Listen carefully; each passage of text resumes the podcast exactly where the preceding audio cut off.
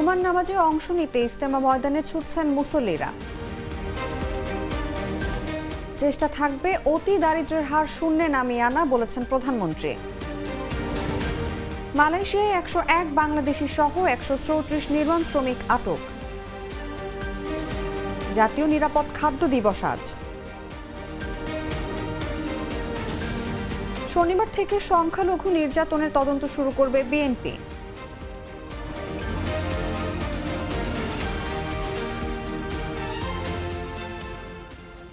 এতক্ষণ শুনছিলেন সংবাদ শিরোনাম। দর্শক আমন্ত্রণ বেলা এগারোটা সংবাদে। সাথে আছি আমি অনুভা বিশ্বাস।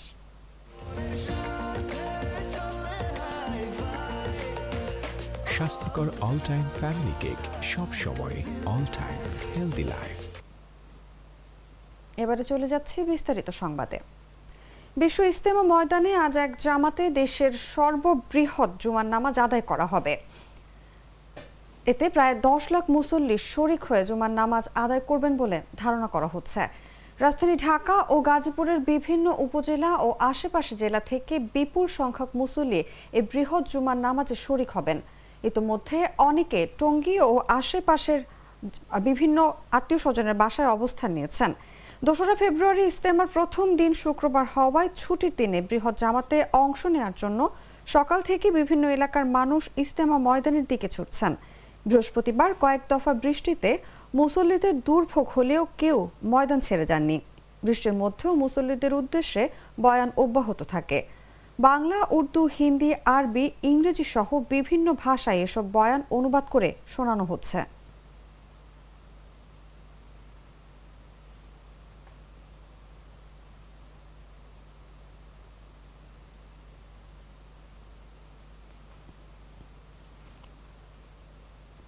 দেশকে অতি দারিদ্র্যমুক্ত করার প্রত্যয় ব্যক্ত করে প্রধানমন্ত্রী শেখ হাসিনা বলেছেন, তার সরকারের সর্বাত্মক প্রচেষ্টা থাকবে এ মেয়াদের মধ্যে দেশে অতি দারিদ্র্যের হার শূন্যের কোটায় নামিয়ে আনা। বৃহস্পতিবার সন্ধ্যায় গণভবনে বাংলাদেশে নিযুক্ত বারোটি দেশের অনাবাসিক রাষ্ট্রদূত প্রধানমন্ত্রীর সঙ্গে সৌজন্য সাক্ষাৎ করেন। এ সময় তিনি এ কথা বলেন। পরে প্রধানমন্ত্রীর উপপ্রেস সচিব এম এম ইমরুল কায়েস সাংবাদিকদের ব্রিফ করেন। আওয়ামী লীগ সরকার একেবারে তৃণমূল থেকে উন্নয়ন নিশ্চিত করছে জানিয়ে প্রধানমন্ত্রী বলেন, যদি প্রান্তিক জনগোষ্ঠীকে উন্নয়নে অন্তর্ভুক্ত করা যায়, সারা দেশ উন্নত হবে এবং জনগণ তার সুফল পাবেন। বাংলাদেশ পরিসংখ্যান ব্যুরোর সর্বশেষ তথ্য অনুযায়ী, দেশে দারিদ্র্যের হার কমে আঠেরো দশমিক সাত শতাংশ এবং অতি দারিদ্র্যের হার পাঁচ দশমিক ছয় শতাংশে নেমে এসেছে। আগে দেশে দারিদ্র্যের হার বেয়াল্লিশ শতাংশের বেশি ছিল।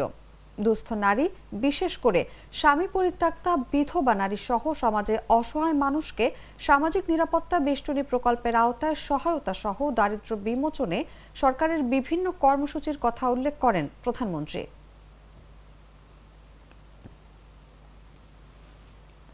মালয়েশিয়ায় বাংলাদেশি সহ একশো চৌত্রিশ অবৈধ নির্মাণ শ্রমিককে আটক করেছে দেশটির অভিবাসন বিভাগ। বুধবার রাতে নটি স্থানে অভিযান চালিয়ে তাদের আটক করা হয়। বৃহস্পতিবার মেলাকার ইমিগ্রেশনের পরিচালক অনির্বাণ ফৌজি মোহাম্মদ আইনি এক বিবৃতিতে বলেন, জনসাধারণের অভিযোগ এবং বিদেশিদের আগমন সংক্রান্ত গোয়েন্দা তথ্যের ভিত্তিতে অভিযান চালিয়ে তাদের আটক করা হয়। একজন নারী সহ আটকদের মধ্যে একশো একজন বাংলাদেশি, ছাব্বিশ জন ইন্দোনেশিয়ার ছয়জন মিয়ানমারের এবং একজন নেপালি নাগরিক। তাদের বয়স পঁচিশ থেকে আটচল্লিশ বছর। জাতীয় নিরাপদ খাদ্য দিবস আজ শুক্রবার। প্রতি বছর বাংলাদেশ নিরাপদ খাদ্য কর্তৃপক্ষ দিবসটি পালন করে আসছে। এবছরের প্রতিবাদ্য স্বাস্থ্য, পুষ্টি ও সমৃদ্ধি চাই। নিরাপদ খাদ্যের বিকল্প নাই।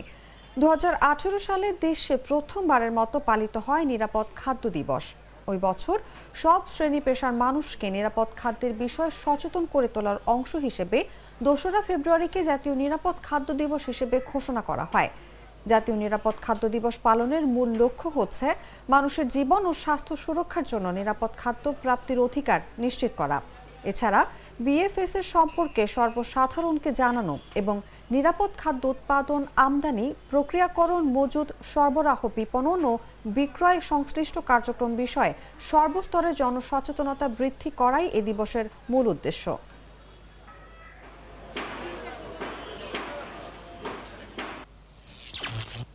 আমি বিজলি কেবলস। আমি কেবল। আমি ninety nine point nine nine percent copper আমি সস্তা। আমি বুয়েট ও আইএসও সার্টিফাইড আমি সস্তা। আমি অগ্নি প্রতিবন্ধ তাই নিরাপদ। আমি সস্তা সস্তা সস্তা সস্তা সস্তা। তাই নিরাপদ কেবল মানে বিজলি কেবলস। বিজলি কেবলস নিরাপদ আজীবন। সাতই জানুয়ারি নির্বাচনে সংখ্যালঘুদের উপর নির্যাতনের অভিযোগ এনে বিএনপির গঠিত কমিটি শনিবার থেকে তদন্ত কার্যক্রম শুরু করবে। বিএনপির মিডিয়া সেলের সদস্য সায়রুল কবির খান এ তথ্য জানিয়েছেন। সায়রুল কবির বলেন, শনিবার সকালে ঢাকা থেকে ফরিদপুর ও খুলনা বিভাগে সরেজমিনে তদন্ত করতে যাবেন কমিটির সদস্যরা। প্রথমে ফরিদপুরে যাবেন তারা। দলের ভাইস চেয়ারম্যান নিতাই রায় চৌধুরীর নেতৃত্বে তদন্ত কমিটিতে অন্যদের মধ্যে রয়েছেন সহ ধর্ম বিষয়ক সম্পাদক অমলেন্দু অপু সুপ্রিম কোর্ট আইনজীবী সমিতির সাবেক সাধারণ সম্পাদক রুহুল কুদ্দুস কাজল ঢাকা জেলা বিএনপির সাধারণ সম্পাদক নিপুণ রায় চৌধুরী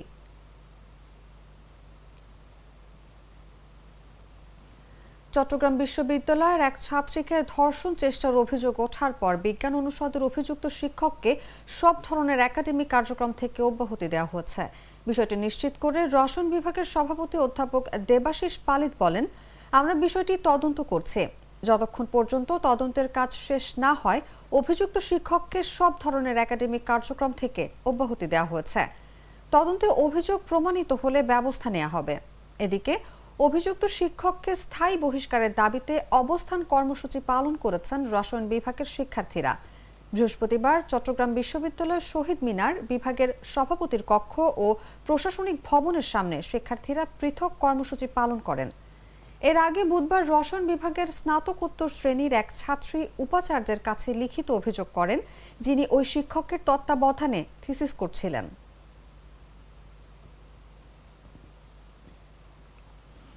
প্রধানমন্ত্রী শেখ হাসিনা ঘোষিত উন্নত সমৃদ্ধ স্মার্ট বাংলাদেশ বিনির্মাণে দুই দিনব্যাপী গোল টেবিল বৈঠক করবে বাংলাদেশ আওয়ামী লীগের বিজ্ঞান ও প্রযুক্তি বিষয়ক উপকমিটি।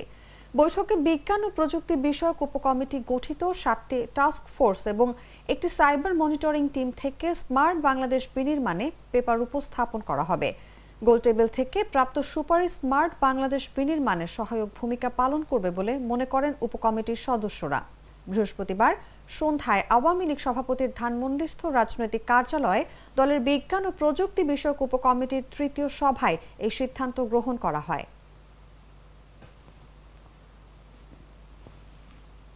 জানাব আন্তর্জাতিক সংবাদ।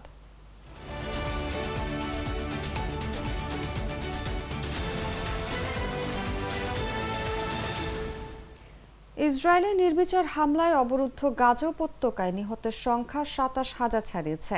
গত সাত অক্টোবর ইসরায়েল হামাস সংঘাত শুরুর পর থেকে গত বৃহস্পতিবার পর্যন্ত সাতাশ হাজার উনিশ জন ফিলিস্তিনিকে হত্যা করেছে ইসরায়েলি সেনারা। শুক্রবার গাজার স্বাস্থ্য মন্ত্রণালয়ের বরাতে এ তথ্য জানিয়েছেন বার্তা সংস্থা এফপি।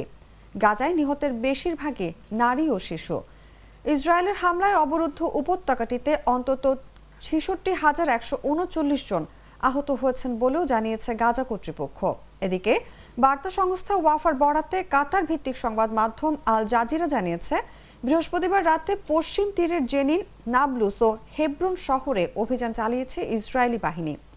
তিনটি শহরে বাড়ি বাড়ি ঢুকে তল্লাশি চালানো হয়েছে। এর মধ্যে জেনিনের শরণার্থী ক্যাম্পে সশস্ত্র সংঘর্ষের খবর পাওয়া গেছে। তবে এখন পর্যন্ত কাউকে গ্রেফতারের খবর জানা যায়নি।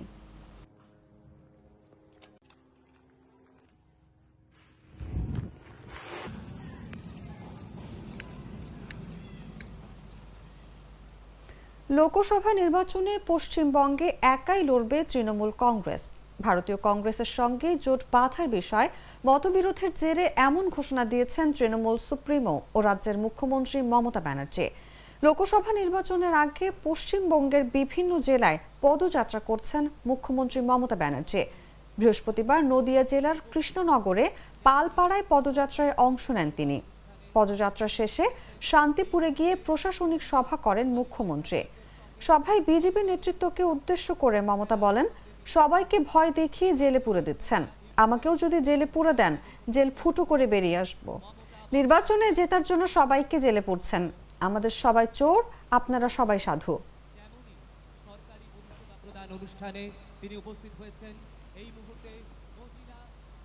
সংবাদ শেষ করব, খেলার খবর জানিয়ে।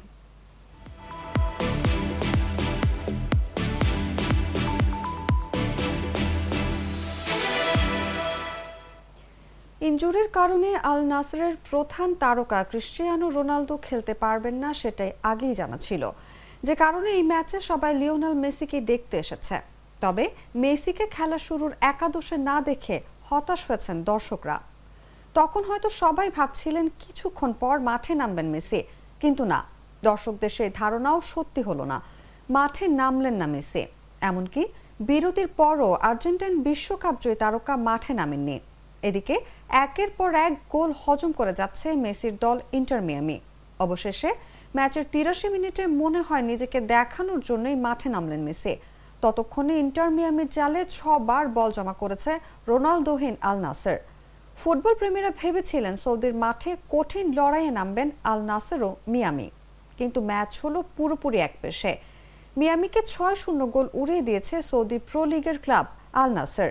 শেষ দিকে মেসির কয়েকবারের চেষ্টাও রুখে দিয়েছে রোনালদোর দল।